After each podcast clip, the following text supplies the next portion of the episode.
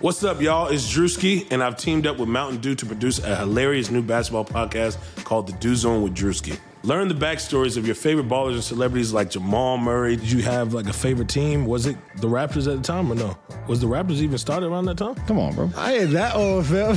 you talking like I'm 50. Taylor Rooks, A'ja Wilson, and many more. You won't want to miss this. Listen to The Dew Zone with Drewski on Apple Podcasts, Spotify, and wherever you listen to podcasts.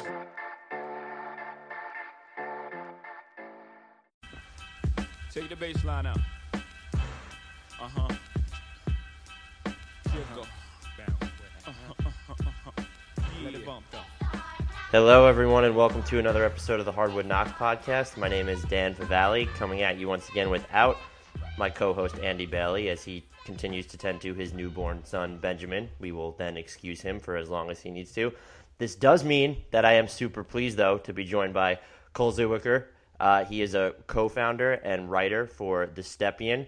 He's a scout for at Net Scouts. He contributes to the Step Back. He is also an attorney and an NBA collective bargaining agreement expert. You should definitely be following him on Twitter. He is at Cole Zwicker. That's C O L E Z W I C K E R. And definitely make sure you're giving him a follow. Um, how are you doing? I'm happy to have you back, Cole. Yeah, thanks for having me back. Last time was fun. I think we rated the top prospects the last three years, and yeah, that was a lot of fun. I like this rapid fire kind of style that you guys do. It was we went like there were just rabbit holes, and we started talking about Joe Harris's free agency. I remember at the end, so stuff got weird, and it, it was awesome. Yeah, that's always fun when it kind of goes off the ledger and you start, you know, having to make improvisational choices on the podcast.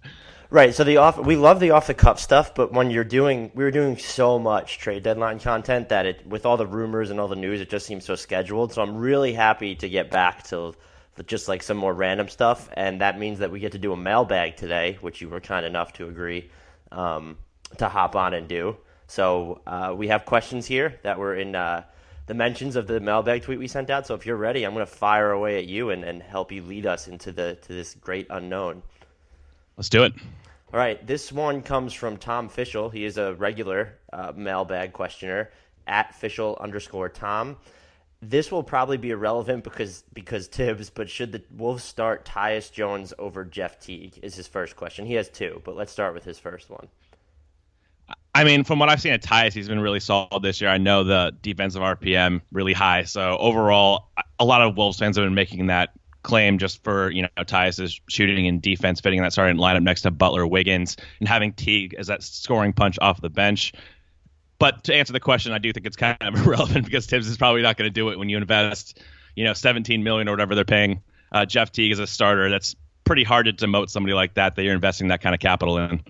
And with with I'm with you, and with Tibbs, it, it's not necessarily a demotion as an fu. I'm just not going to play you because the, the Timberwolves bench has totaled the fewest minutes of NBA any NBA team in the league by almost it's like a 75 minute margin, an 80 minute margin, which is fairly substantial. And he just doesn't he doesn't turn to those guys. And I, I get I kind of get the argument for it. And that lineup when uh, Tyus Jones plays with the starters instead of Jeff Teague, they're destroying opponents by I just looked it up. It's 24.1 points per 100 possessions. That ranks third among Jeez. 84 qualified lineups that have logged at least um, 100 minutes this season. It's like that. I get it, but at the same time, like, I mean, you said it. You gave Jeff Teague, I think it was three years and 57 million dollars.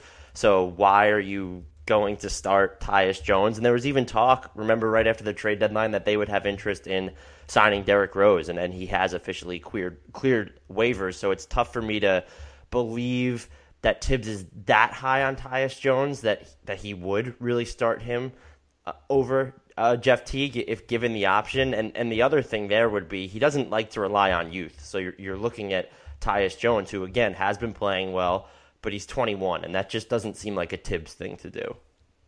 Yeah, you've probably seen more of Tyus than I have this year. Do you think his play is for real? Is it indicative of the numbers that he's put up so far?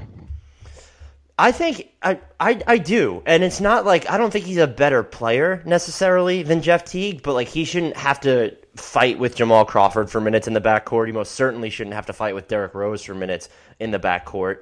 Uh, he's he's a pretty good finisher around the rim, and I love his defense. Is just something that um, Jeff Teague isn't going to bring. He's like when I watch Tyus Jones, he reminds me of just like has the bulldogged relentlessness is the only way I could put it of Kyle Lowry, and like that's really fun fun to watch. And uh, he has active hands. He is third in steals per 36 minutes among every player who's logged at least a thousand total minutes this year. I just think he gives you more of what you need when you're looking at, at the starting lineup with Jeff Teague a, or with Tyus Jones. The issue for me would be. I think another coach would maybe do something different and stagger players' minutes um, in different forms, and, and maybe it's a matter of let's let Jeff Teague just run more of these second units, or let's experiment even more with just Jeff Teague and Andrew Wiggins on the floor, and we'll let Tyus Jones run with starters. But the two caveats I, I would say, and I'm interested to know whether you would agree. One, if he's playing a lot of second unit minutes, the competition is going to be inherently easier. And two, he's going to get to play with a lot of starters, so some of his numbers are going to be inflated uh, defensively too, because you get to play alongside Taj Gibson and Jimmy Butler. Uh, so that probably factors into it a little bit, but I just look at him and he's probably more complimentary than Jeff Teague is. And so when you have someone who's willing to accept basically that role player role and thrive in it, that's where it becomes like almost an issue of fit over flash, even though Jeff Teague isn't some star. But that's what this really kind of seems like to me. Yeah, I totally agree with you. I mean, Butler's their best initiator on offense by far on that team. You already have Towns as far as his regression usage wise. Like he doesn't get the same looks he's already getting. So why wouldn't you want to put more fit players and more kind of role players in there that will just bring that three and D element like Jones? Let Butler run your offense, get Towns more involved, and then let Teague kind of be that scoring presence off the bench. I totally get where the uh, the listener is getting with this question. I think it makes a lot of sense. It's just a factor of reality and you know real time issues with franchises. You, like starting point guards who make that much money, it's it's hard to put them on the bench and make them playing that role. But I totally agree with you as far as finding out ways to better stagger lineups, getting Tyus with the starters more, getting Jeff Teague with the backup guys. You can still do that without just having to flip your roster or your depth chart over with who starts and who comes off the bench. You just it's all about maximizing lineups. Maybe you know pull Jeff Teague out a little bit earlier in the first quarter, enter him in with the second unit. That that would just go a long way, I think, in kind of optimizing all of these guys. Uh, I'm I'm with you there. Uh, moving on to the next part of Tom's question: Do the Raptors have a legit shot at beating the new look Cavs? I'm assuming he means in a seven game playoff series. I mean, a legit shot. I don't know what degree we're going out there. I think they have a, a, reasonable shot. The Raptors, I mean, stylistically, they're a little bit different this year. But again, we have to factor in their recent playoff history. And the guys, Kyle Lowry's been great in the regular season. DeMar DeRozan's been great this year if they regress again in the playoffs, it's just tough to beat a team with LeBron and spacing around him. I think the Cavs, I mean, everybody's talking them up after the Boston win. The Cavs are still going to have issues defensively. All their perimeter players have issues outside of like George Hill, who's a respectable defender, but Rodney Hood, Jordan Clarkson, J.R. Smith, those guys are all capable of being picked on. Can they really guard both Lowry and DeRozan? Maybe. I think they have a shot. I, I think the the Raptors are definitely balanced. I could see them coming out of the East, but when LeBron has spacing around him, that's just going to be a tough out for any team to be able to guard them consistently as well. So I think offensively, the Cavs are still good enough. I would favor them in the East, but I do think the Raptors have a legit shot at beating them. It's uh, you touched on it with the LeBron plus spacing aspect of this, and it's something I kept coming back to. And when their trades initially went down, so this isn't including um, their win over the Celtics on Sunday, but the Cavs' outgoing players, the six of them, were shooting 29.1% combined on catch and shoot threes. Their four incoming players, 38.2% combined on catch and shoot threes. And they'd made almost 50 more threes combined than those six players that were going out. So to put that kind of shooting around LeBron James, I, I will have to wait and see if this works out long term or for the rest of the season. But that's just so dangerous offensively, and I think you could have just made the case because the Cavaliers have LeBron James, they would remain the Eastern Conference favorites anyway had they not done anything at the trade deadline. That being said, the Raptors are just so deep, and this is if I would have asked you at the beginning or even just told you at the beginning of the year that their defensive rating in the middle of February would rate higher than their offensive rating, would you believe me? Probably not. No, from yeah. what I've seen of the Raptors, which I I don't watch as much as a lot of people. I mean, I try to catch them, but they're kind of established, so I'm I'm more focused on the young guys. But that would surprise me. Yeah, they're third in defensive rating and fourth in offensive rating. Like that's just that's nuts. So balanced, and they they've just been getting great production off of basically everyone from their bench. They have so many. I think what makes them more dynamic against the Cavaliers this year, aside from DeMar DeRozan has basically perfected his craft in the pick and roll. He's shooting better than 34% from three this year. That certainly helps. But now you just have all these additive ball handlers, knowing you can get minutes from Delon Wright, knowing you can get minutes from Fred Van. That, that makes them a little scary. That being said, uh, their defense has been so good, but like they're not the they're not the switchiest team. Even with OG Anunoby, I'm I'm just not a fan of their front court combination. And Dwayne Casey does a hell of a job uh, knowing and picking his spots and when to play uh, Jonas Valanciunas. But Serge Ibaka has always been a little bit of an overrated defender. And what happens when the Cavaliers go super small? Like, can you get away with Pat, Pascal Siakam playing heavy minutes in that type of series, or can you even get away with Poeltl, who doesn't really switch that much? on defense anyway. I've underestimated the Raptors, I feel like, at every turn this season because they have just so many glue guys that are playing really well. But particularly when looking at Cleveland's new roster, I, I would almost be inclined to make them heavy favorites in the series. And at least this time, though, it doesn't have much to do with, oh, Kyle Lowry and DeMar DeRozan need to prove that they can be efficient in the playoff first, playoffs first.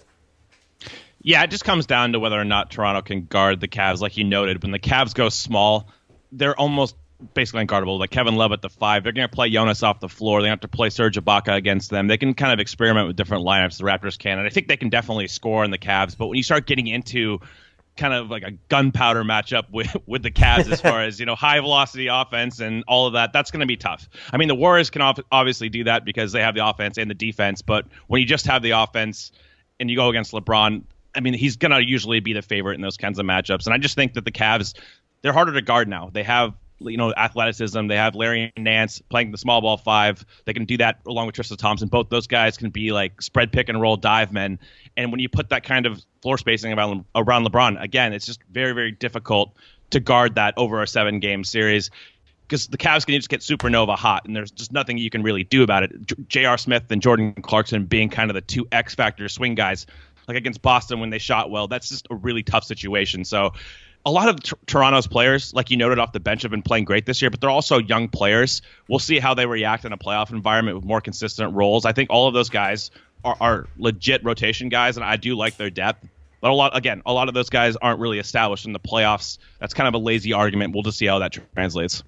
The other thing that'll be interesting to see is how Dwayne Casey just changes his rotation because we know most coaches tighten up their rotations in the postseason. And one of the Raptors' most effective lineups, and one of their most used, it's their third most used that I'm looking at now, is just the all bench mob of Miles, Poeltl, Siakam, VanVleet, and Delon Wright. And they're destroying opponents right now by 32.8 points.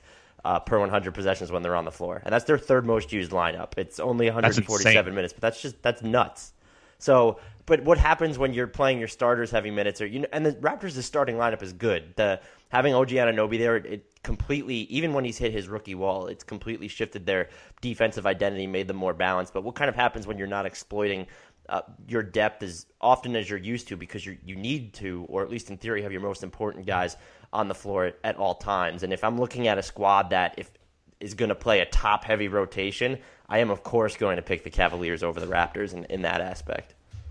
And I think the last note for me is just the acquisition of OG. I'm not saying he can really guard LeBron consistently, and nobody really can, but they've never had somebody with his kind of physical traits in the playoffs. I mean, PJ Tucker last year, I guess you could say, but just OG's length and athleticism, they can have him in a high you know energy role guarding LeBron. He can exert full defensive energy on ball to you know just make LeBron's catches harder, make it harder for him to receive the ball. So there is some advantages to having him on the roster uh, now. I mean, they don't again, they haven't really had that kind of measurables guy that can really have that young kind of athleticism that can maybe give LeBron some hard time. I don't expect him to lock him down, of course, but just making his life difficult is a dynamic that would definitely be beneficial to the Raptors. Yeah, for sure. And uh, will he will he play a lot of four, maybe with Norman Powell on the floor in that series too? Because I just can't. I wouldn't be a fan of. You look at the Raptors front court, and Siakam's a good defender, but having even like one of those guys, one like him with Ibaka, or him with Valanciunas, or him with Poeltl, like none of those two man combinations at the four five really do it defensively for me when you're looking at a potential Raptors Cavaliers series. That that would just be. But again, having Anunoby's huge. And how about I was actually right or talking about this the other day. One of the stroke of geniuses of Masai Ujiri was when they traded that first round pick to get Ibaka from the Magic, making it the less favorable of their own, and I think it was the Clippers, and that really put them in a position to draft Anunoby in the first place, which is just incredible when you look back. That's a nice little bit of uh, just hindsight. That's a great point. Yeah, Masai's so good. I mean, I think he's been so underrated as a GM. Well, guess he's been properly rated as one of the elite guys, but that was a great trade. And uh, just protecting like that, that just shows that everything matters. Every single marginal choice you make, even choosing between the two picks. Nobody really expected OG to fall that far outside of like the medical information that came at the last minute. But still, I think they said they were shocked to see him at 23. I know the Nuggets traded down in hopes of landing him at 24. That's at least the story. So great get by them. Uh, yeah, and that was the other thing is I was shocked that he even was available to start the season. Like, uh, forget like hit, you know, Norm Powell goes down, he enters the starting lineup, never gives up the spot. I just never, I, I never even saw him beginning the season. Um, so Oh, if you sure. if you had to pick though, so right now there's a seven game series between the Cavs and the Raptors. Would you give the Raptors six games? That not to win, but do you think they would be able to push Cleveland to six games? Yeah, I would go between five and six. I'd say Cavs and five or six. Probably lean six right now. Just again, I'm not feeling the Cavs defense yet. I mean, we'll see how that manifests over the next 27 games or whatnot. But yeah, I'd probably lean Cavs and six. It's amazing, and I, they defended well against the Celtics. The Cavaliers did on Sunday night, but it's again, it's one game. Uh, it's amazing though that this is where we're at. Even if we assume the Cavaliers' defense is tel- terrible, we've all been getting these jokes off. We've all been criticizing them all year, and we're just at the point where the team that is number one in the Eastern Conference right now. I'm with you. I might even pick the Cavaliers in five. It's just, it's also futile, isn't it? You know, with the East is still, it seems at this point, oh, you have LeBron James. All right, we'll see you in the NBA Finals. Pretty much. I mean, he, he deserves that too. I mean, over the years, like he can get, he's shown like if you give him floor spacing, he's like the only guy I've ever seen that can handle pretty much all the playmaking usage, and he can get you to the finals. Yes, so I'm with you. I'd probably pick five or six. I might almost lean five, but the Cavaliers' defense is iffy, and if it were to start today, there'd obviously maybe be chemistry issues. But fi six, the Raptors have been so good, so I'll say six. I'll go with you on Cavs and six. Um, this question comes from Mario at Mario Meridal. I'm probably mispronouncing that terribly. It's at Mario M E R I D A L L L. Want to speculate where Donovan Mitchell's development would be today had everyone from Utah's 2016-2017 season stayed. probably one of the most difficult questions to answer just because predicting rate of development is probably the single hardest thing to do with prospects. So obviously court time is what he's getting at and like that muscle memory, getting on the floor and getting that experience as opposed to if he wasn't in the same role.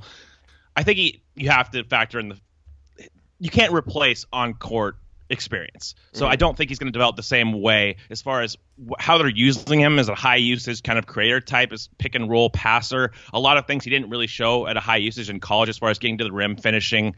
So I don't think he would develop the same way because honestly, his role would probably be different if you know everybody like if Hayward's there and he's playing pick and roll. Mitchell's probably more of a spot up guy. He just came into a situation where Rodney Hood was injured to start the year, so Mitchell was placed in a more on ball role, and you just can't really replicate that in any other way. So I think honestly, if this didn't happen the way it did, maybe you look at Mitchell as more of like an Avery Bradley type. That was a really consistent kind of player comparison I saw for him coming out. And he's obviously surpassed that. I mean, his ball handling's been much better. His playmaking for others has been better. And he's just been more of like a lead guard or hybrid lead guard, maybe more of a two, but definitely more of a playmaker. And he's gotten that experience and that usage where a lot of rookies wouldn't have. And the other thing I always wondered is, do they make that trade for Donovan Mitchell if they didn't have a strong inkling that they were going to part ways with George Hill over the summer? Uh, maybe they would make it anyway. But if would that have been Gordon Hayward's situation with free agency always would have been up in the air, and I don't think that they thought necessarily that he was going to leave at that point. George Hill's situation was always a bit more curious. I know they ended up trading for Ricky Rubio right before free agency started. So was that writing on the wall even earlier? Maybe you kind of saw that. Well, if we're not going to have George Hill on this roster, we just need other ball handling options. And I question whether if you would have. If they would have, if you would have told me they have no idea what's going to happen with George Hill, or they think he's going to come back, would Mitchell have still been uh, the guy that they go in for on draft day? from all the reports that I've heard, yes. I mean, a couple of guys, beat writers for Utah, said that you know Mitchell blew them away in their personal workout. Like he's even noted that on a podcast. He said that you know his workout in Utah was awesome. He was terrible in Miami apparently. So that's kind of the way this goes. Sometimes is who you play well for in these personal workouts goes a long way.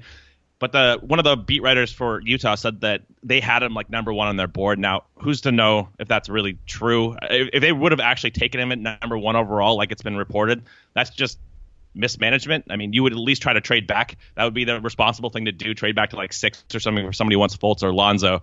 But it sounds like from all reports that Mitchell was their guy, regardless of how they felt about Hill. I know there were other reports that said Hill kind of poisoned the waters with the franchise a little bit. They didn't part on the best of terms, so maybe that had some part to play. I think it's a good point to bring up, though, and it's hard to really know for sure. But from all reports and for all indications, it sounds like Mitchell was their guy kind of through and through. He just never, and I agree with you. Even if he was their guy, he never would have gotten this type of opportunity playing with. Again, if if it was both Hayward and Hill, would he even play? Because look at how many ball handlers Utah's rosters then saddled with. I guess maybe he would see Quin Snyder's always been kind of open to testing. I don't want to call him a fringe guy, but he's always been kind of open to testing uh, different players and different lineups, uh, especially when things get rough. And the Jazz are notoriously injured, it seems, all the time. So maybe he would have experimented, but uh, forget what his role would have been on the court. Would, have he, would he even have seen it?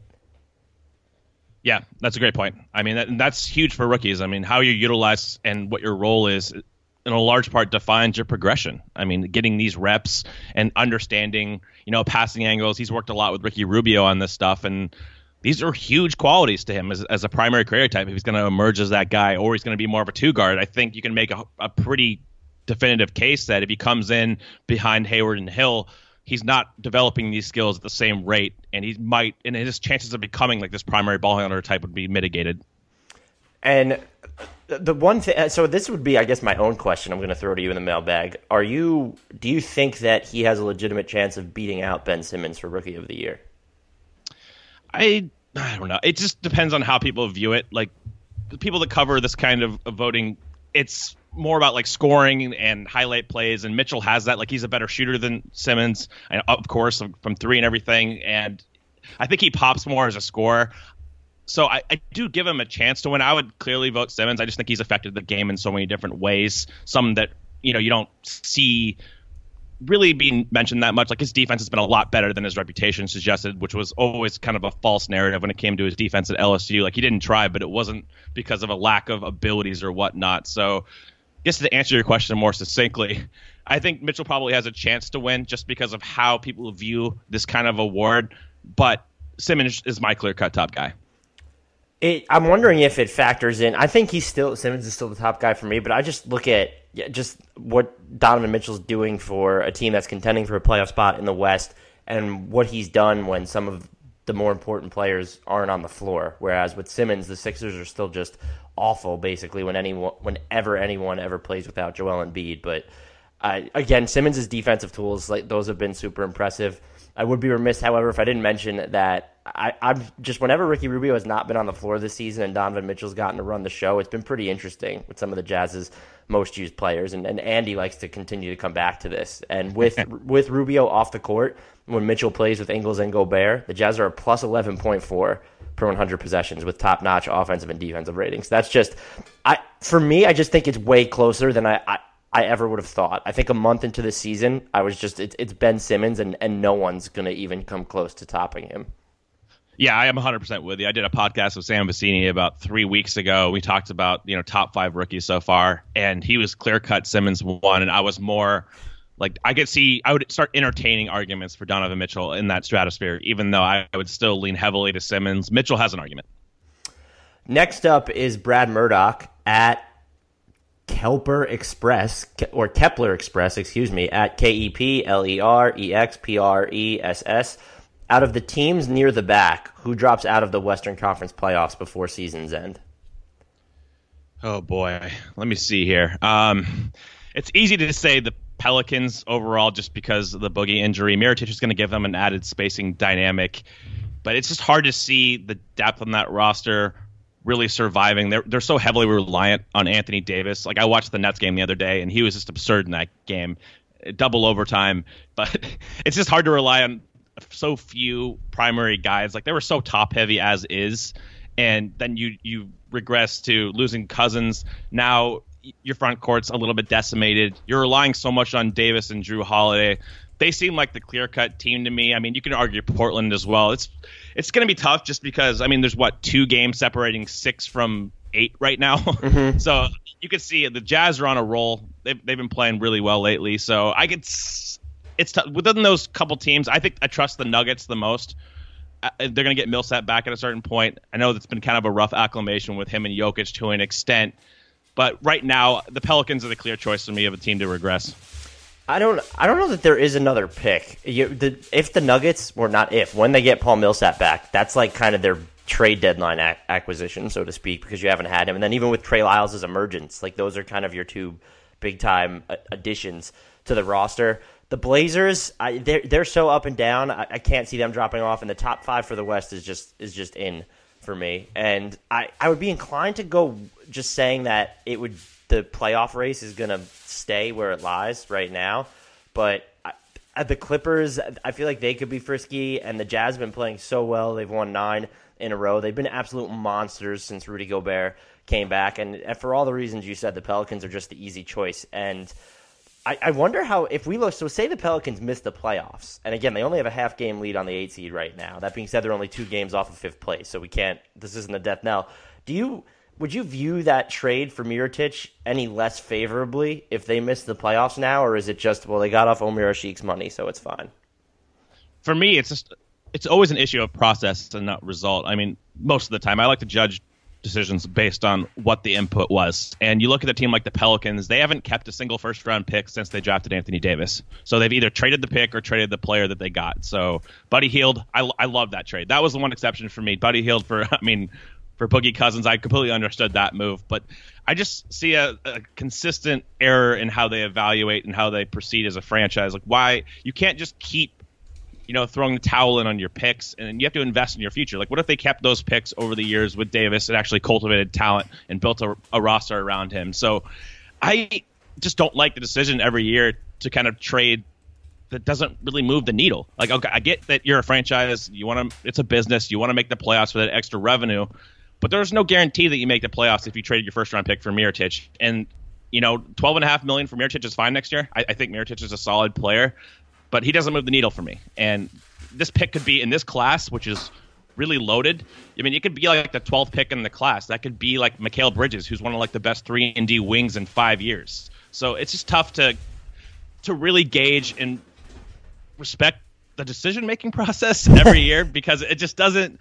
I, I don't know. I just I'm philosophically against what they do on a yearly basis. it's amazing how often they've kind of done it too. It seems like ever since Anthony Davis's sophomore season, like was it was it maybe like the Tyreke Evans contract like marked this shift in thinking that we just have to try and win all out as soon as possible. And it's led to just this series of impulsive decisions when you look at how the roster has changed over those years. Yeah, absolutely. It's I don't know. I mean, the Solomon Hill that off season where they just got those. Uh, it's just yeah. I, just, I, I, I, don't have much else to say about them. yeah, I will say this for them: they did not give out 2016 money in 2017 like the Knicks and the Bulls. That was one of the more funny things to me, giving four and 42, four and 32 to Cristiano Felicio. Uh, when I want to know who was giving him that money, and then the same for Knicks and Tim Hardaway Jr. at four years and 71. So the Pelicans can put that under their hat. Um, That's a fair point. This is so. This is going to be this is a kind of a fun one, kind of a tough one from Tim Slim at me, Tim. Oh, Tim Sim at me, Tim Sim, M E T I M S I M. If you started a franchise, what starting five would you choose? No cap for the next seven years. Okay, this is tough. Um, I'm gonna kind of go one guy and then pass it back to you, and we'll do it that way because off the top of my head, this is difficult. I think I would choose. Uh, I think I would go Giannis first. He would be um, my first pick, and I think that's kind of that's kind of a no brainer. I would. Yeah, just building around him's a little bit different because I'd like to play him more at center and kind of get just mismatchy like that. I think that's how you really extract him as like the roll man type. But he he's the guy that stands out for me. Is there any guy after that, that that's clear cut for you? I is, is this going to be like too much of a cliche, or I'm, I would say Anthony Davis. I just feel. I mean, do we forget that he's he's not even 25 yet? He's going to turn 25 in March, and he's just so good. And that kind of ruins your play Giannis at center thing. But you could play Giannis at the four with him at the five, and they're basically interchangeable. And Davis hasn't liked playing center in the past, so I I don't. I mean, he's still to me when we talk about the next in line to take LeBron James's throne. I do believe it's Giannis Antetokounmpo, but I also feel like Davis is basically that next option up, and, and we tend to not I'm not calling out individuals, but I feel like collectively in, the NBA verse, we've almost forgotten about him or started to take him for granted. I agree with that. And like just from building a roster, I guess conducive to Giannis, Davis makes a lot of sense with his jump shooting ability. He gives him a little more versatility instead of you know a guy like Ben Simmons, who I think is probably a top six or seven prospect moving forward. His fit on that team gets a little dicey just because you have to kind of choose who's your guy that's you know going to be your non-shooter almost mm-hmm. and not have that gravity. So I think that I would I would lean Giannis there. Um, do you have a second guy? Would it be Anthony Davis for you as well?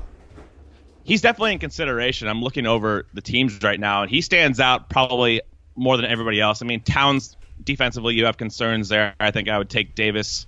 Uh, Embiid, that's the tough one for me because I, I, love Embiid. I think that he the injuries, right?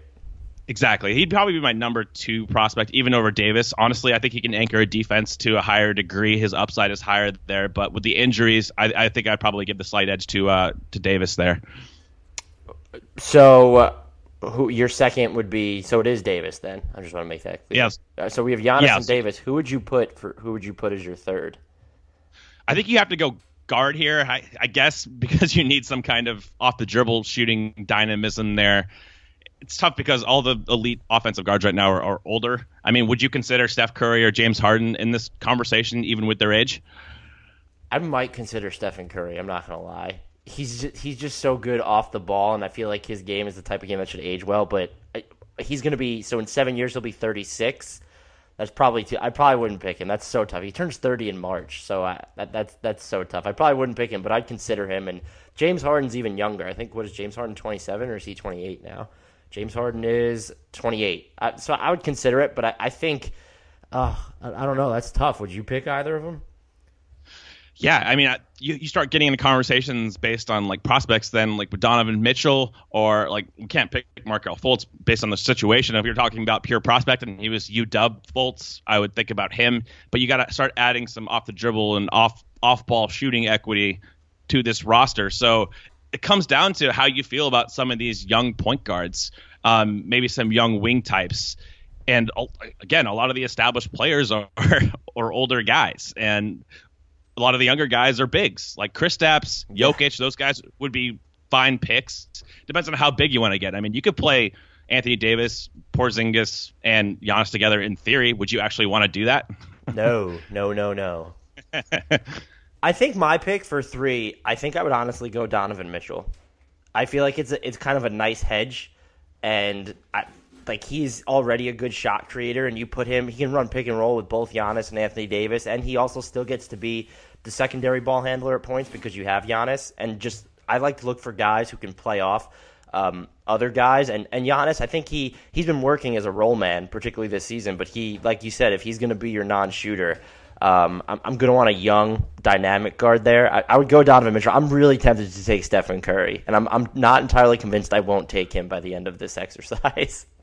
That's kind of where I'm leaning to, just going over these guys. I mean, you could make a case on this roster for fit. Jayson Tatum would make a lot of sense. I mean, his off-ball shooting, you don't really need a lot of creation, even though I think he's probably capable a little bit more than he gets to show in Stevens' offense. Does he have the same kind of upside? A guy like some of the other wings, like Ingram, had, just haven't established themselves as much.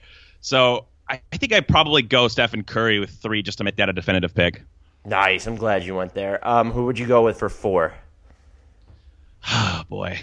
Um, I think you got to add some wing at some point that has a little bit more size. Can we go Kawhi Leonard or like I I don't know like with the with the injury concerns I I think I would lean him honestly if things are in a vacuum and we know his health I, I think I would pick Kawhi. He spent his entire career in San Antonio too, so this could be like super precautious or something. And, and I'm with you. I think that would be a solid pick. Um, yeah, th- he's 26. I mean, he's that, that's he's not going to be incredibly old over the next seven years. So I think that's a solid pick. And putting him in, in that line, I mean, your lineup now is Stephen Curry, AD, and Giannis. That's that's like I feel instant three titles in a row. I'd probably go. I'd probably go Kawhi Leonard too, though, and that's not even a foul on your first step. Just he's such he's like a defensive changer, a game changer on the perimeter, and so I, exactly. I think that's big time. And uh, for five, at least for me, I'm I don't know who it's going to be. I think I'd probably hedge with someone like more on the youthful side. But who would you pick to round out that starting five? I'm leaning Mitchell But again, like how old is Paul George? Is he like 28, 29 ish already, or he's got to be up there? Paul Um, so George another- is how old is Paul George? He is twenty seven. I might go Paul George. if we're talking about just adding a ton of off-ball shooting, defensive versatility, you put a lineup with Stephen Curry, Kawhi Leonard, Paul George, Giannis, and Anthony Davis on the floor. I think you accomplish playing both sides. You have a ton of switchability outside of Steph, but I think I'm going to go Paul George for my fifth guy. I think I'm going to go Stephen Curry because I was so tempted to take him. It's funny that we only diverged on, on one player. I really wanted to think. I, I guess I didn't build the roster accordingly, but someone like a Jaylen Brown or Jayson Tatum, if you were really betting on the youth, they would have been interesting on one of these rosters. Yeah, I feel like that's kind of what the question was going at a little bit more than how we approached it with the hybrid kind of youthful guys. Like Paul George isn't young, but he's still young enough. Same with Kawhi Leonard; those guys are more established. I'm guessing the question was geared more towards you know taking the young prospects and who's the best out of that and building a team around those guys. But off the top of my head and off the top of your head, I think that's pretty pretty well done job there. Yeah, if um if I was gonna go strictly youth, I would take out Leonard and Curry, and I'd probably put in Brandon Ingram and Jayson Tatum. I think you know how high I am on Brandon Ingram. Yeah, no, yeah, definitely. I, I kind of share most of your sentiments there. Do you? Uh, and this brings another, I guess, unrelated question. But if, who are you higher on long term, Tatum or Jaylen Brown? That's a fascinating question to me. I think Tatum. Honestly, he's been better than I thought he would be defensively for sure. And the shooting, I just trust his shot making ability more. And if he's going to bring plus defense, I don't necessarily see either one as being like Kawhi Leonard defensively. I don't think Jaylen's going to get to that level. I think there's still too many uh, mental lapses. Physically and athletically, he's ridiculous.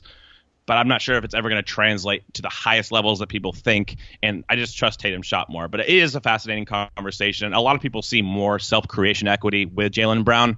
And I think what's made him who he is is how they've kind of utilized him and optimized him as kind of like a corner three point shooter. He can really attack closeouts, gets to the rim off one dribble, can explode, and just more is uh, yeah, less is more with him overall. I think that was the problem with him in college. You saw a lot of self creation situations where he would turn the ball over. He didn't have great spacing, of course, but I'm not sure if the decision making for him is ever going to be there. I kind of trust Tatum in all of those respects a little bit more.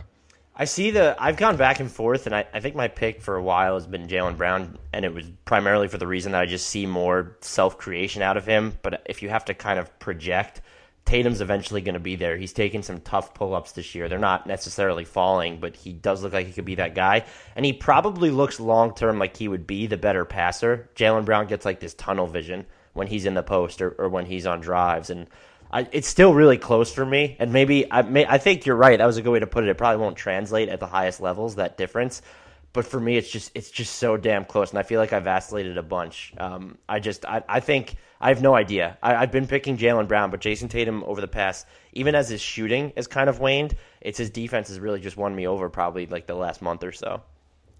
And that's really it for me too. Like I, following the draft, not a lot of guys predicted that he would be this kind of defender this quickly. It just didn't manifest at, at Duke for whatever reason, whether he was recovering from injury or he just wasn't in, put in positions to really show his intelligence.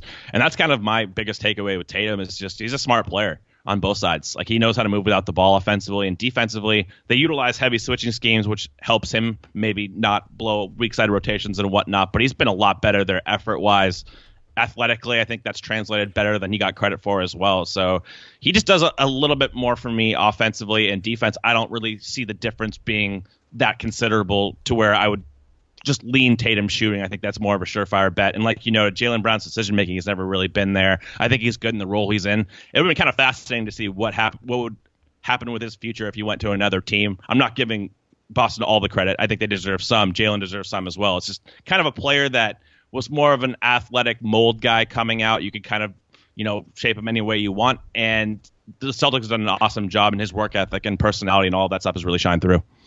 It seems like Jayson Tatum would be the easier plug and play option. And the other thing I probably should have realized because we all know like the measurements. Jayson Tatum has a seven foot wingspan. I, just watching him defensively sometimes, the way his arms react in passing lanes or when he's even in space, I just I guess I never fully appreciated how long he actually was.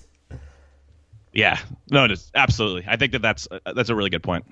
Um, this one, I guess we should transition right to it. This is Raptors versus Celtics in the seven game series. Who you got? That's from Dharma Nike uh, at Mind of Dharma, M I N D O F D H A R M A. I apologize if I butchered the pronunciation, but as we know, if you listen to this, I suck at pronunciations. That's a really great question. I have not watched these these two teams match up this year, honestly, so it's tough to really put a ton of stock in this. I think I might lean Raptors right now, just from what I've seen out of Boston. I mean, I trust their defense to an extent. Offensively, I think they might be a little bit too lenient on Kyrie Irving and you know Horford creating from the high post. Can they really guard Toronto and can they score at a high enough level? I know their offense their offense is dropping off a little bit of a cliff of lately, from what I've seen at least. So I might lean the Raptors slightly, but that's that's kind of a coin toss to me, as you can see by my hesitation. I would lean Raptors too. I was actually hoping that that would come off hot takey, but now it won't because you already said it. I Boston to me, I was insofar as I could be disappointed in a team I don't care about. I, I thought they really, I was disappointed that they didn't go out and get kind of another self sufficient scorer at the trade deadline, especially when it seemed like those opportunities were there. I thought they definitely should have, and maybe they did, but I thought they definitely should have kicked the tires on Rodney Hood, who instantly becomes your second best pull up shooter behind Kyrie Irving. Even looking at the numbers, they don't have that guy in crunch time who can alleviate the burden on Irving in the half court when defenses are going to tamp down. And on a more macro level, they are they're statistically very good when Horford plays without Kyrie Irving, but part of the benefit of having those two players is you want to play them together. You don't want to have to worry about staggering as much. And so having that third shot creator in there, one day maybe it is Jayson Tatum. It probably will be. Maybe it's even Jaylen Brown and you have four. Maybe it's even Terry Rozier. Those guys all bring a little bit of it right now, but just not enough for me to pick them in a series with the Raptors who are who are more balanced. The Celtics' defense is fantastic and there are nights where their offense looks – just electric, but they are 29th in points scored per 100 possessions since Christmas. 29th. That's ahead of just the Phoenix Suns. Like that's just yeah.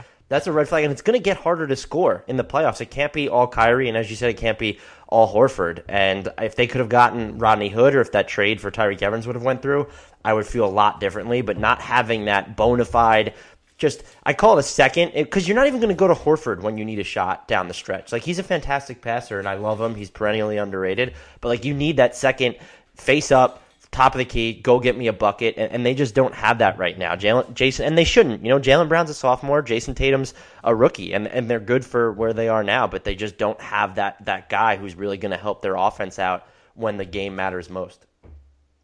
Yeah, I definitely agree with that. I didn't know they were that bad defensively since Christmas, um, or offensively. Sorry, but yeah, I the games that I've seen that they've struggled in is when Kyrie struggles, when teams can really get into him, make him, you know, force him into bad decisions, and really take away him as an option, or at least mitigate him. They just don't have enough ancillary pieces. I, I love their system offensively. It involves everybody motion type. They get they get the ball moving. You know, it's mostly predominantly Kyrie Horford pick and roll but they do have good system trace. Like they they headhunt mismatches with Jaylen and, and, Tatum, especially when they play both of those guys in bigger lineups. They can you know they can create points that way, and Stevens is smart enough to siphon off points. But in the playoffs, like you noted, when the pace slows down a little bit, when teams actually start exerting more defensive energy and game plan to stop Kyrie, take those things away, do they really have ancillary scoring? Of course, with Hayward, they would have that piece. I mean, Hayward's a, brilliant piece to put next to Kyrie. That makes a lot of sense. I think Tatum will get there but it's kind of difficult to expect that from a, a, rookie in the playoffs. I mean, Tatum's still 19, so I agree. I think in the playoffs they, they don't have quite the offensive firepower in certain matchups to really get it done.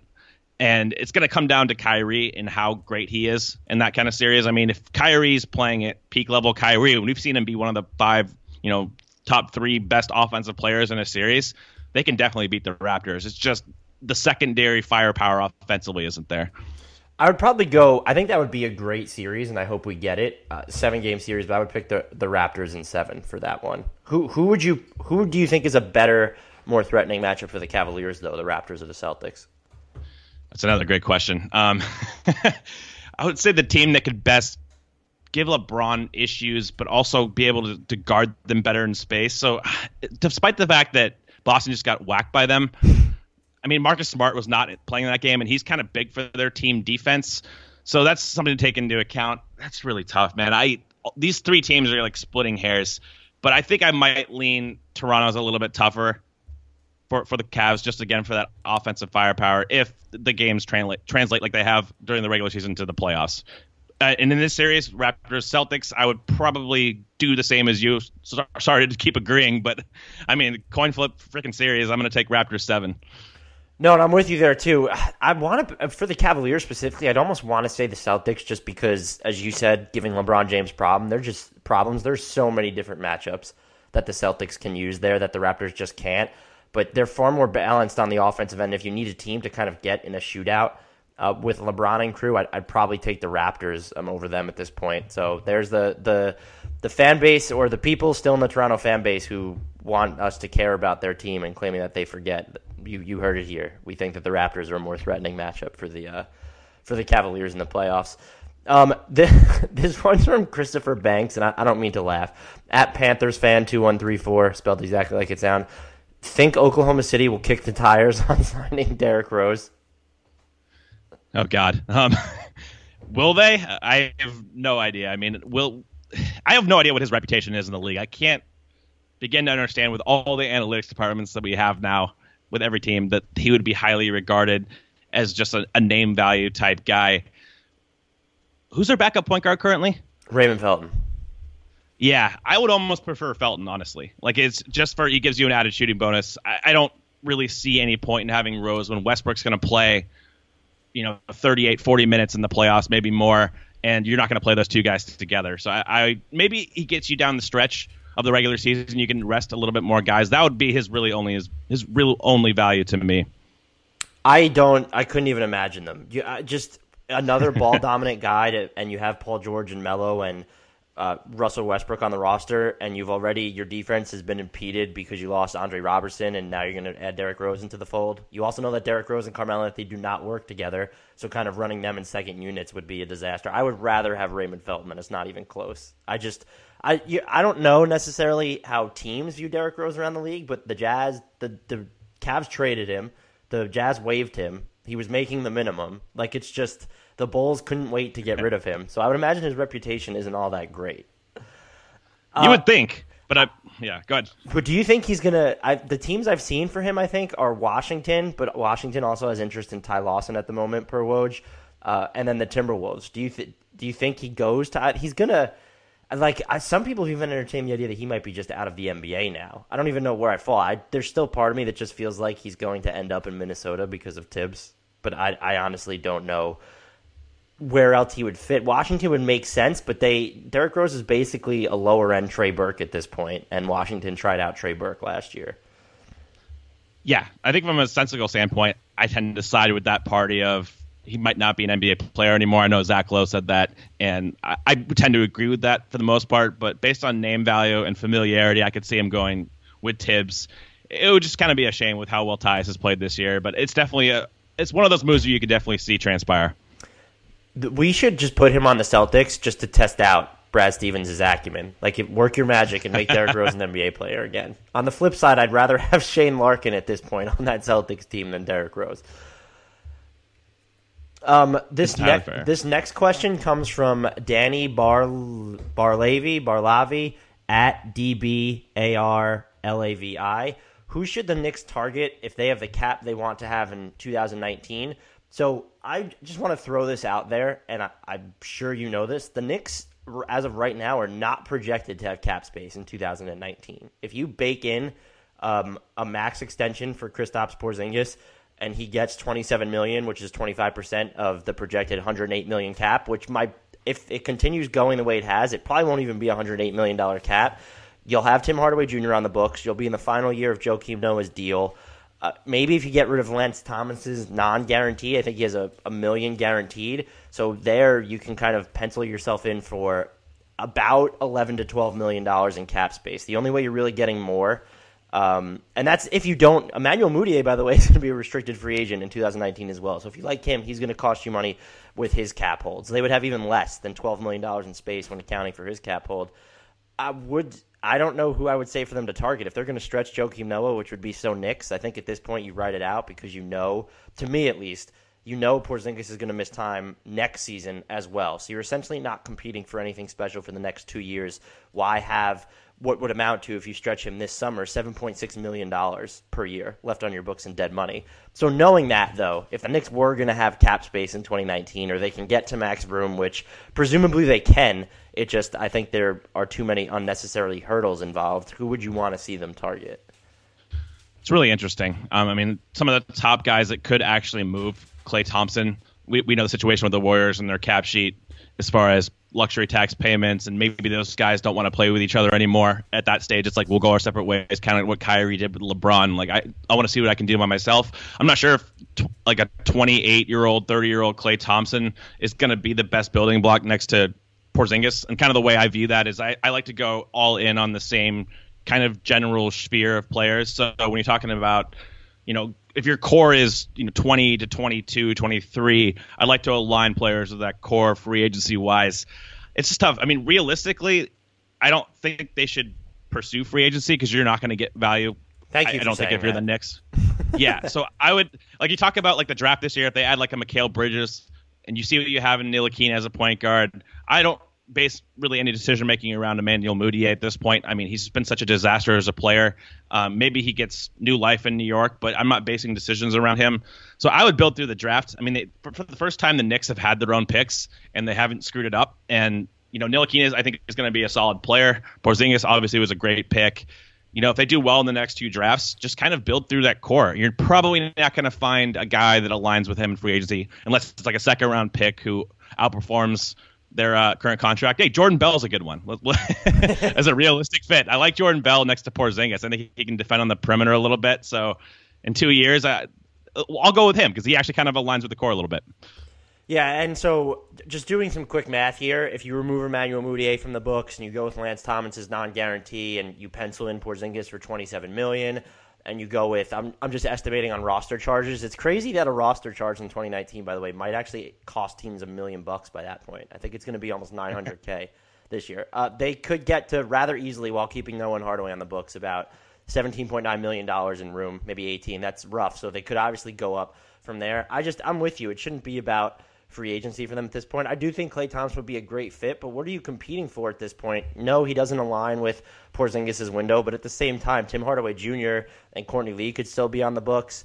It's so tough to answer that question because I don't trust the Knicks not to make another like high cost expenditure before then, like adding money via trade or something. If you're adding money and you're getting picks and prospects backs, like that's fine too. But they could talk themselves into just being, oh, we're this one player away, so we're going to make that trade. I I don't want to say Kristaps Porzingis' injury was almost a blessing in disguise because they probably wouldn't have gone all in on a Kemba Walker trade. But as soon as that rumor hit, I was like, the Knicks are going to trade like Ntilikina and their first for Kemba Walker in a heartbeat. You could just see it coming. I like Jordan Bell. Uh, he would be super interesting there. Uh, it's just, it's kind of just tough to like survey the free agency landscape at, at that point. I don't necessarily know who would be available. We know the big wings like Jimmy Butler is a player option. Kawhi Leonard, you know, if he would be willing to leave San Antonio, yes, he'd be on the older end at that point, but I, I would still go after him.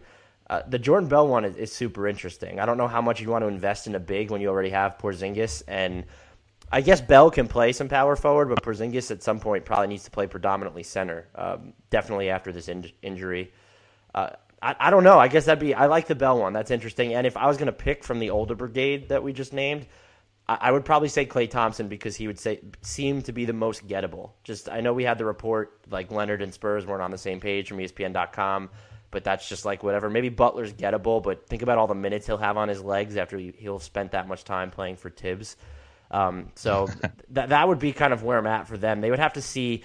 I'm like trying to think of like what the like restricted free agency market would be that year. Maybe would it be a bad idea for them to kind of be that team that tries to overpay Kelly Oubre Jr he's really progressed and he might be a really nice fit on that roster. But that's probably the situation they're looking at. If you have cap space, uh, go after the restricted free agents who kind of align with your timeline. And, and I love Kelly Oubre Jr.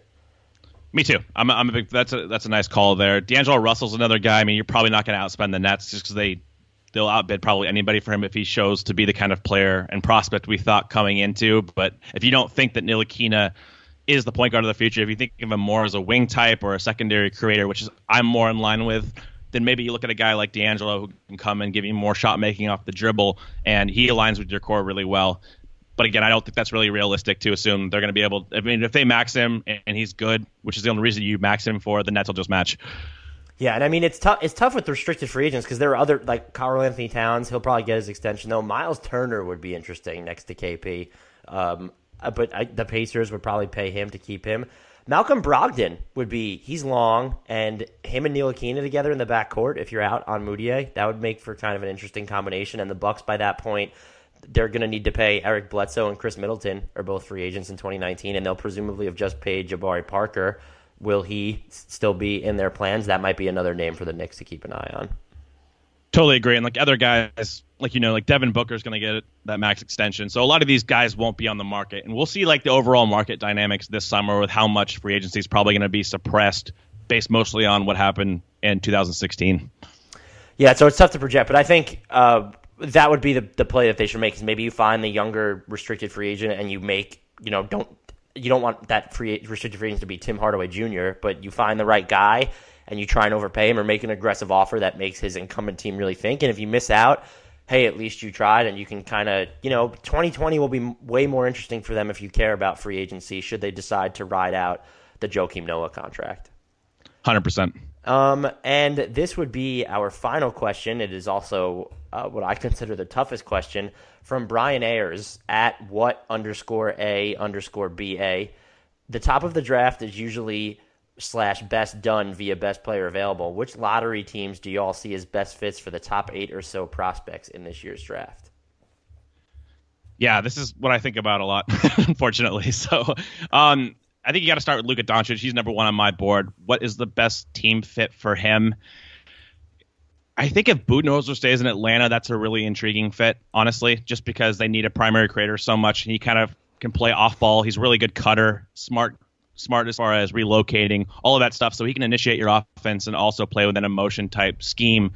So for me, I think Atlanta stands out a little bit more than some of these other guys, even though if the Cavs somehow get the top three pick, I would love to see Luka play next to LeBron. I think Oh that would just be so fascinating. That would be wow. I didn't. I keep forgetting about the Nets pick and how close um, everyone is in like the the bottom of the standings. It's. I mean, you look at it, and as we're talking right now, the Nets are they're tied in the loss column for. The Kings have the lowest winning percentage, so they're tied in the loss column with the Kings with 38 losses. Uh, they're they're only a game back of the worst record in the NBA or the lowest winning percentage, however you want to do it. That's that pick could end up I, again the teams behind them or in front. I don't even know how you phrase it, but the Grizzlies and the Magic and the Suns and the Mavericks and the Hawks and the Kings, they're all not trying to win either. And now you have the Knicks and the Bulls and the Hornets at some point have to turn things down. But I, Luka Doncic in in Cleveland would would be something. Although if LeBron comes back, I fully expect Cleveland to kind of trade that pick. I like Luka Doncic in Atlanta. My question though is I've seen a lot of mock drafts just have DeAndre Ayton going to Atlanta if they have the number one pick. Is that just because Da has become the unquestioned number one prospect in this draft, or does he really does he make a ton of sense next next to John Collins? Is Collins not a long term center? I thought he'd be interesting. Just I know he's a little bit undersized, but I thought he'd be interesting as a long term five. Yeah, I think Ayton is just catching on. It's probably the likely number one pick. I think a lot of sites are split between Luka and Ayton. I think those are the two top guys for a lot of people. Not for me personally, but uh, you can see the appeal with the league as far as a guy with just ridiculous physical traits, all of the athleticism and kind of coordination baseline with the skill level that he has at his size. He's just kind of what most expect to be the number one pick most years is a guy that has those kinds of tools. As far as on Atlanta, I've been impressed with John Collins this year. I wasn't super high on him coming into the draft, and he's impressed me. I'm not sure if he's good enough where, he, like, where I like to say you draft around. So he's he's definitely a piece for them, but I'm not sure if he's that kind of impactful piece where they would choose to pass up on an Ayton even if they play the same position. He's just not that established yet. I do like him long term as a, as a small ball five, but I, at the same time, I'm not not taking Ayton. If I viewed Ayton as the, the solid overall number one pick in this class, and Atlanta landed at number one, John Collins is not making me pass up on DeAndre Ayton. That's fair. I think I would agree with Doncic for you for Atlanta, and I've watched far less college uh, basketball than you have, so people could probably just ignore whatever I say for the next ten seconds. But uh, they don't have the wing like creator right now, and I mean they need a secondary playmaker overall. And it's not, or the second primary playmaker, as stupid as that sounds, it's not Kent Bazemore. Taurean Prince has been kind of interesting running pick and rolls, and you can see that they'll even have DeAndre Bembry when he's been on the court try to do that. But Doncic is the guy that can actually do that. And since you have basically all your other wings, even if Bazemore's there and you have Prince, those are all complementary guys. So that just works with Doncic, and even if you still have Schroeder at the one. So I, I've just been personally surprised that Ayton has been a lot of the mock drafts I've seen since Atlanta's basically been like having been at number one for a lot of them for much of this year that they've just had them with Ayton, but I guess that speaks to his stock more so than it does necessarily fit. But I think Doncic would be best suited in Atlanta for sure. I just don't want to see him go to the Kings, please. That's just what I'm holding out hope against. Yeah, me too. I just did uh, a to plug another podcast. I did a, the a mock draft with Sam Vecenie yesterday in his Game Theory podcast. I had the number one pick and I was the Kings, and I still took Luka, but that's definitely the destination I don't want him to go to. Even though I think De'Aaron Fox has been a little bit better than the numbers suggest this year, I just it's just not a situation that I'm fully encouraging anybody to go to right now. They just there's also kind of like I guess there's not a glut of wings, but like the Buddy Hield and Bogdan Bogdanovic, and then having Doncic in there, that, like that just gets confusing, and I don't know if the Kings are a team you can trust to juggle um, all of those odds and ends. Yeah, I agree. Who would be what? What do you? Who's your number two prospect? This is fun because I, I like that you've already deviated from what most mock drafts have as their top prospect. Right now, I have Trae Young there, which is kind of a deviation from I think consensus. He's around five, six, seven. I my two to five is pretty close quartered. I have right now I have DeAndre Ayton, Michael Porter, Jaren Jackson, and Trae Young in that two to five range, and I have them even. But I would prefer if I was forced to choose I would prefer Trae Young and Jaren Jackson. For Trae Young, best fit right now, that's just really tough. I mean, Orlando's the obvious fit. They need him. Do I want him to go there is another question. like, so that's kind of I. He, they have the clearest need for him uh, at the top of the draft. I mean, you can make a case for him next to Booker, but I think that caps your defensive ceiling the same way that Portland's is with Dame and CJ it's just tough to really build a roster that way. So as far as offensive fit, I love it. I think Trae Young is an awesome offensive player um, lead guard type. Just out of the top, just not a lot of teams really make sense. I'd love him next to Ntilikina in New York, but at nine, they're not. It's he's not going to fall that far. So I guess to answer the question, I would I would go Orlando just based on team need, even though I don't want to see it happen. I agree with everything you said there, and Trae Young's probably the prospect I know the most about, just because he's been like he's the one that's taken everyone by storm. It seems, um, and watching him shoot is just it's incredible to me and how quick he does things wouldn't this be this would be I don't know I don't think that they would do it and it definitely doesn't fill their biggest need but Trae Young and Mike Conley in the backcourt would be something in Memphis.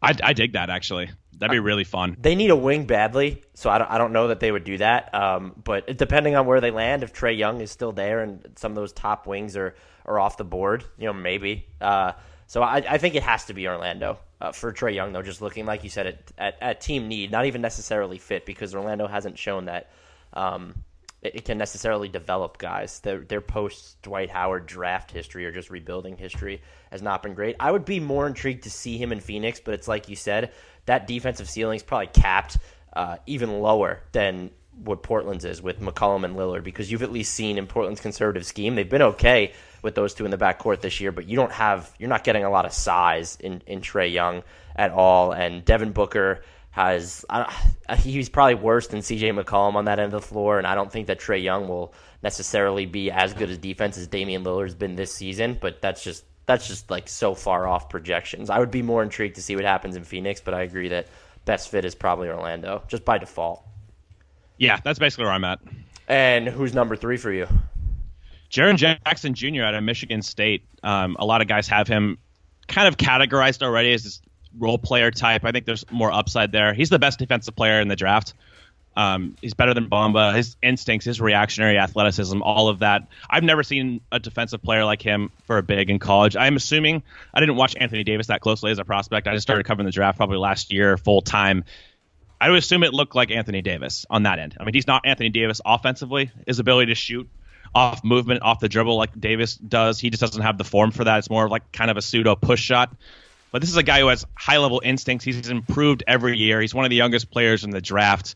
Uh, ridiculous rim protector, two level defender who can play on the perimeter. So as far as team fit goes, he would be awesome on the Bulls next to Markkanen. I think that that would allow them to invert their offense a lot. I mean, they get to have two floor spacing bigs, and Jackson can really cover for Markkanen's defense. Even though Markkanen's been more solid than I thought he would for sure, athletically defending on the perimeter, he's still not a rim protector.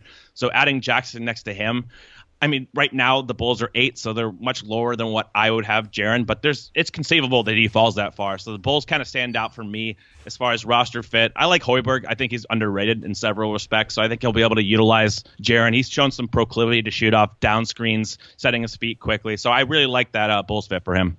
What would you? The Bulls fit is good, and what would you think though? And they're probably a little bit too. I, I don't know. I mean, the odds are so close right now, and just looking at the records. But what would you think about him in Dallas? I like that too. I mean, you, you can see a pick and roll kind of centric offense being based around Dennis Smith and Jaren Jackson with Jackson's ability to pick and pop, open the lane up for Smith. I think honestly Jackson fits anywhere. He's one of the easiest players to fit. His archetype is just insanely valuable if he can if he can shoot threes. I mean, because he's going to be a high level rim protector. I think he could be the best defensive player in the league one day. I think he has those kind of consistent abilities. He's so high energy. He finishes plays. So I, you, you even talked me into a team like I mean, if the Cavs if they got him, I think he could help LeBron from year one as far as being like a Miami kind of Chris Bosh type who's a better rim protector. Ooh. So I think there's there's a lot of different fits on here. Like he'd make a ton of sense for Orlando too. They need floor spacing from the five. You could play him next to Isaac, next to Gordon if they resign Gordon. He, he just really you can go down the board and really he makes a lot of sense for all, all of these teams. Who is your number four guy? Right now it's Michael Porter. Um, but really tied with Ayton both of those guys. But I'll go with Porter first because he's at least talked about. He's another guy who fits pretty seamlessly in the modern game. I think he's the best off the dribble shooter at his size in the draft. Uh, I've seen a lot of him because he played high school ball about 15 minutes from my house.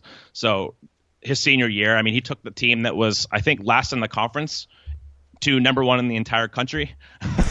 so he's he's he's a real dude. I mean, Brandon Roy was the coach, and that was that was a great team. But as far as his fit, I mean, he's kind of reminds me. We don't know his floor game too much because he obviously hasn't played college basketball. So all the instincts, the defensive ability, has been it looks solid. Not sold on that yet, but as a shot making type who can play the four full time, like at six ten, I think that he's kind of like a six ten version of maybe Paul George. So you can really fit that into so many different lineups. Right now, I mean, I think the Mavericks would be kind of fascinating. I think maybe if you did a pick and roll with with Porter and Smith, teams would just switch that. But I think that would be a matchup causing creator. I mean, they they would definitely cause mismatches with that kind of lineup. That's how their lineup is structured. That's what Tankathon has right now as their number three pick.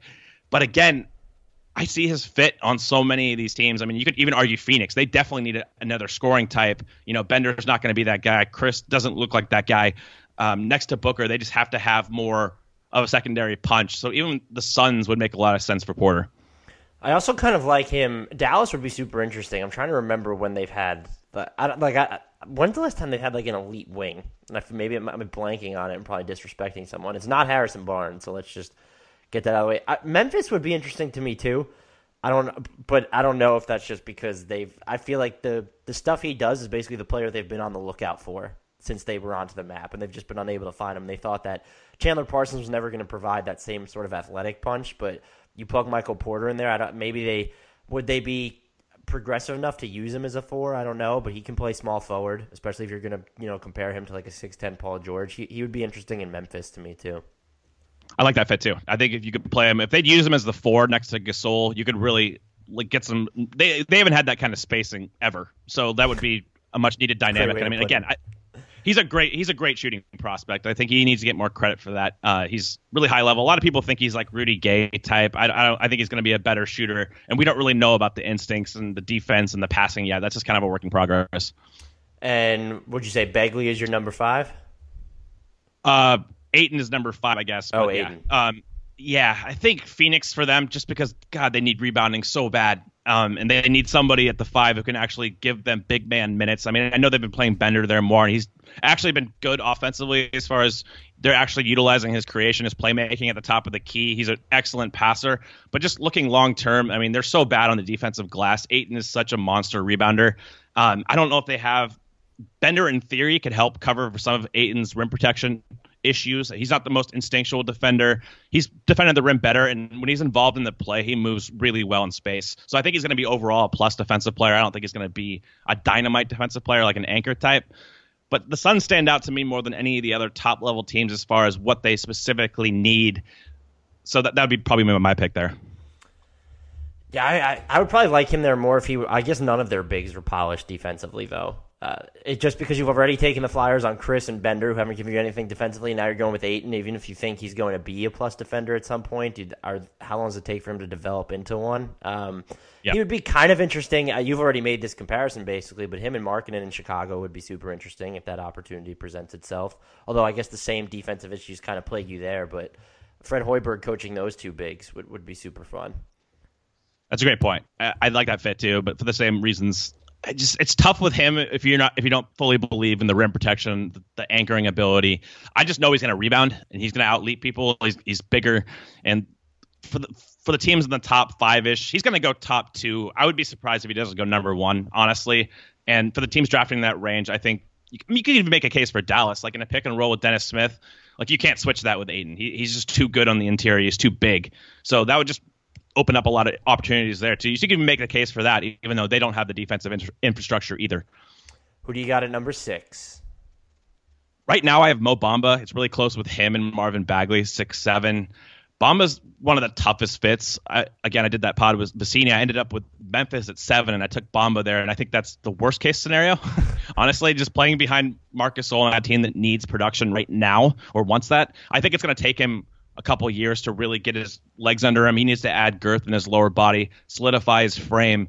So when you look at a team that you know you know is far away and just needs an upside shot, I mean, what team stands out for you as far as in that predicament? What team stands out as far as like we have multiple years, we're going to build long term, we can invest a lot of capital in this guy and a lot of time.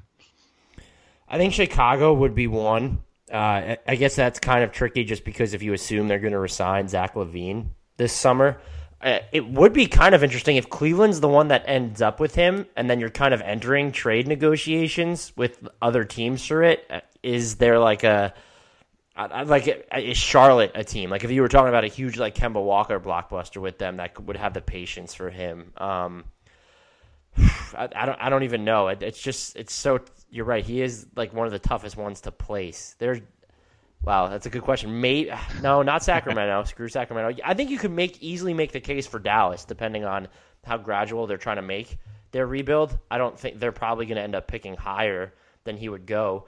Me- Memphis would be fine if they finally decide to rebuild. That would probably like having Bamba there wouldn't be that. That would actually be like a, a better fit if you're going to move Gasol and you're going to move Mike Conley. I don't know what you're going to do with Chandler Parsons. No one's trading for him. Then you could use him as a building block.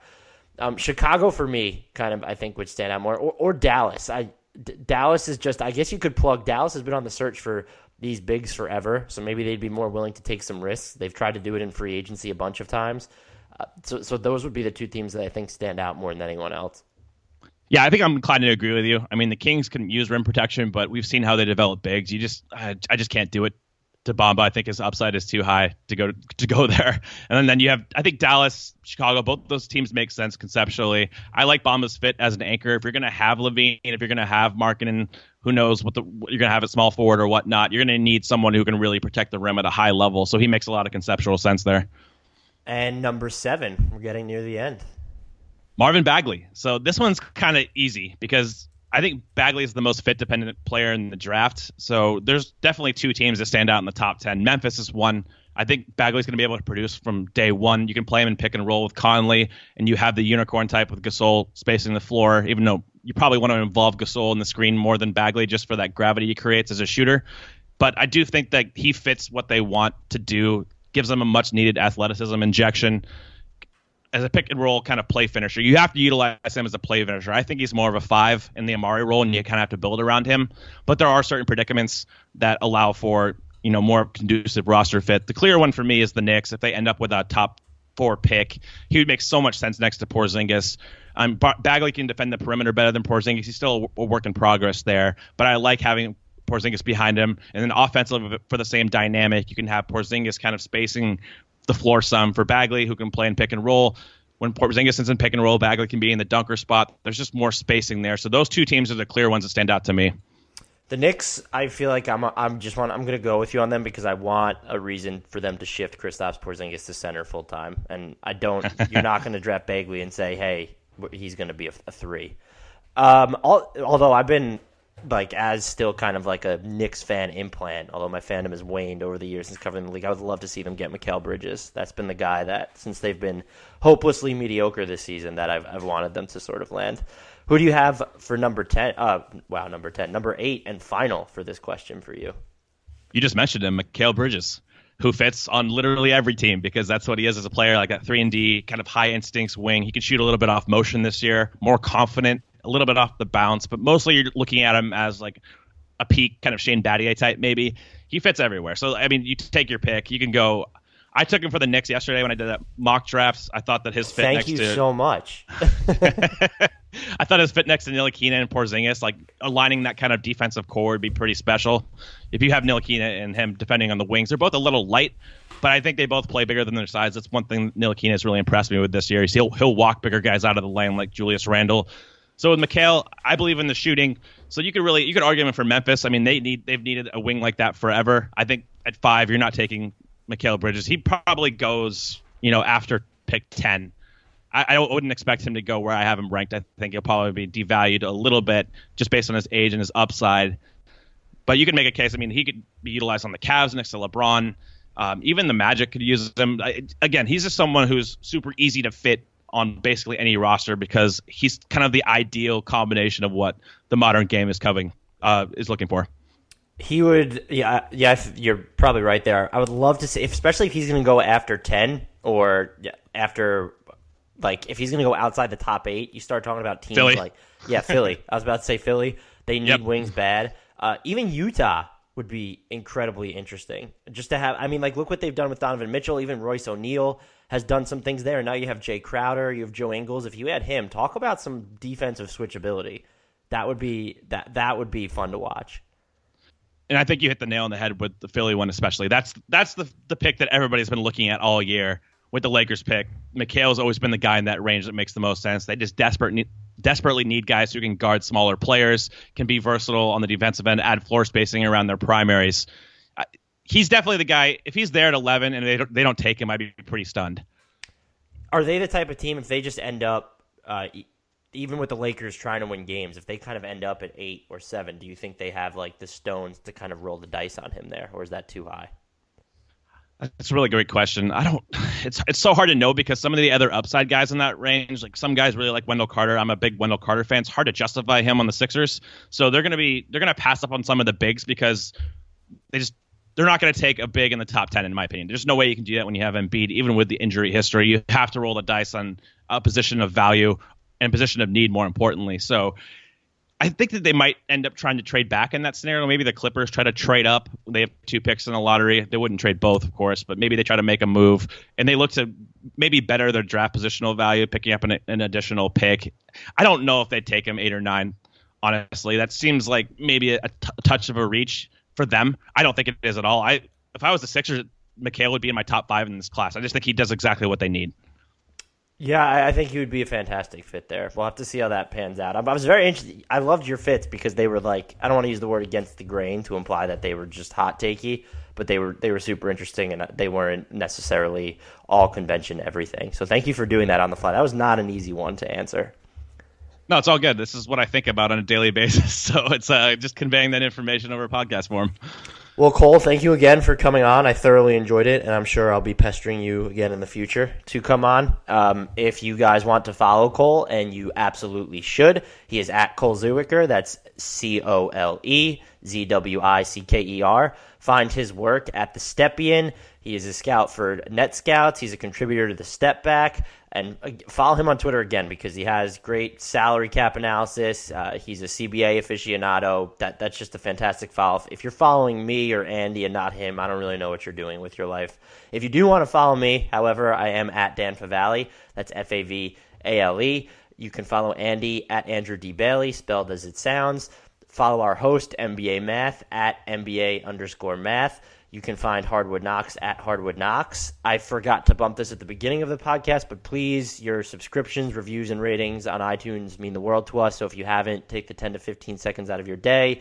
Please give us a star, a starred review, five star preferably, but I don't want to tell you guys what to do. Subscribe and and also an actual review. That helps. You know, give us feedback. Uh, we'd like to know that you're listening and taking things in. Since Andy is not here, I only have to give one shout out, and that is the ceremonial shout out to the one, the only, the GOAT, Kyle Anderson. Until next time. Lowe's knows you'll do it right and do it yourself to make refreshing changes to your kitchen and bath. We do it right too, with up to 40% off select kitchen and bath essentials during the final days of our Refresh for Less kitchen and bath event. That's up to 40% off faucets, vanities, shower heads, and more. For kitchen and bath updates that keep you within budget, do it right for less. Start with Lowe's.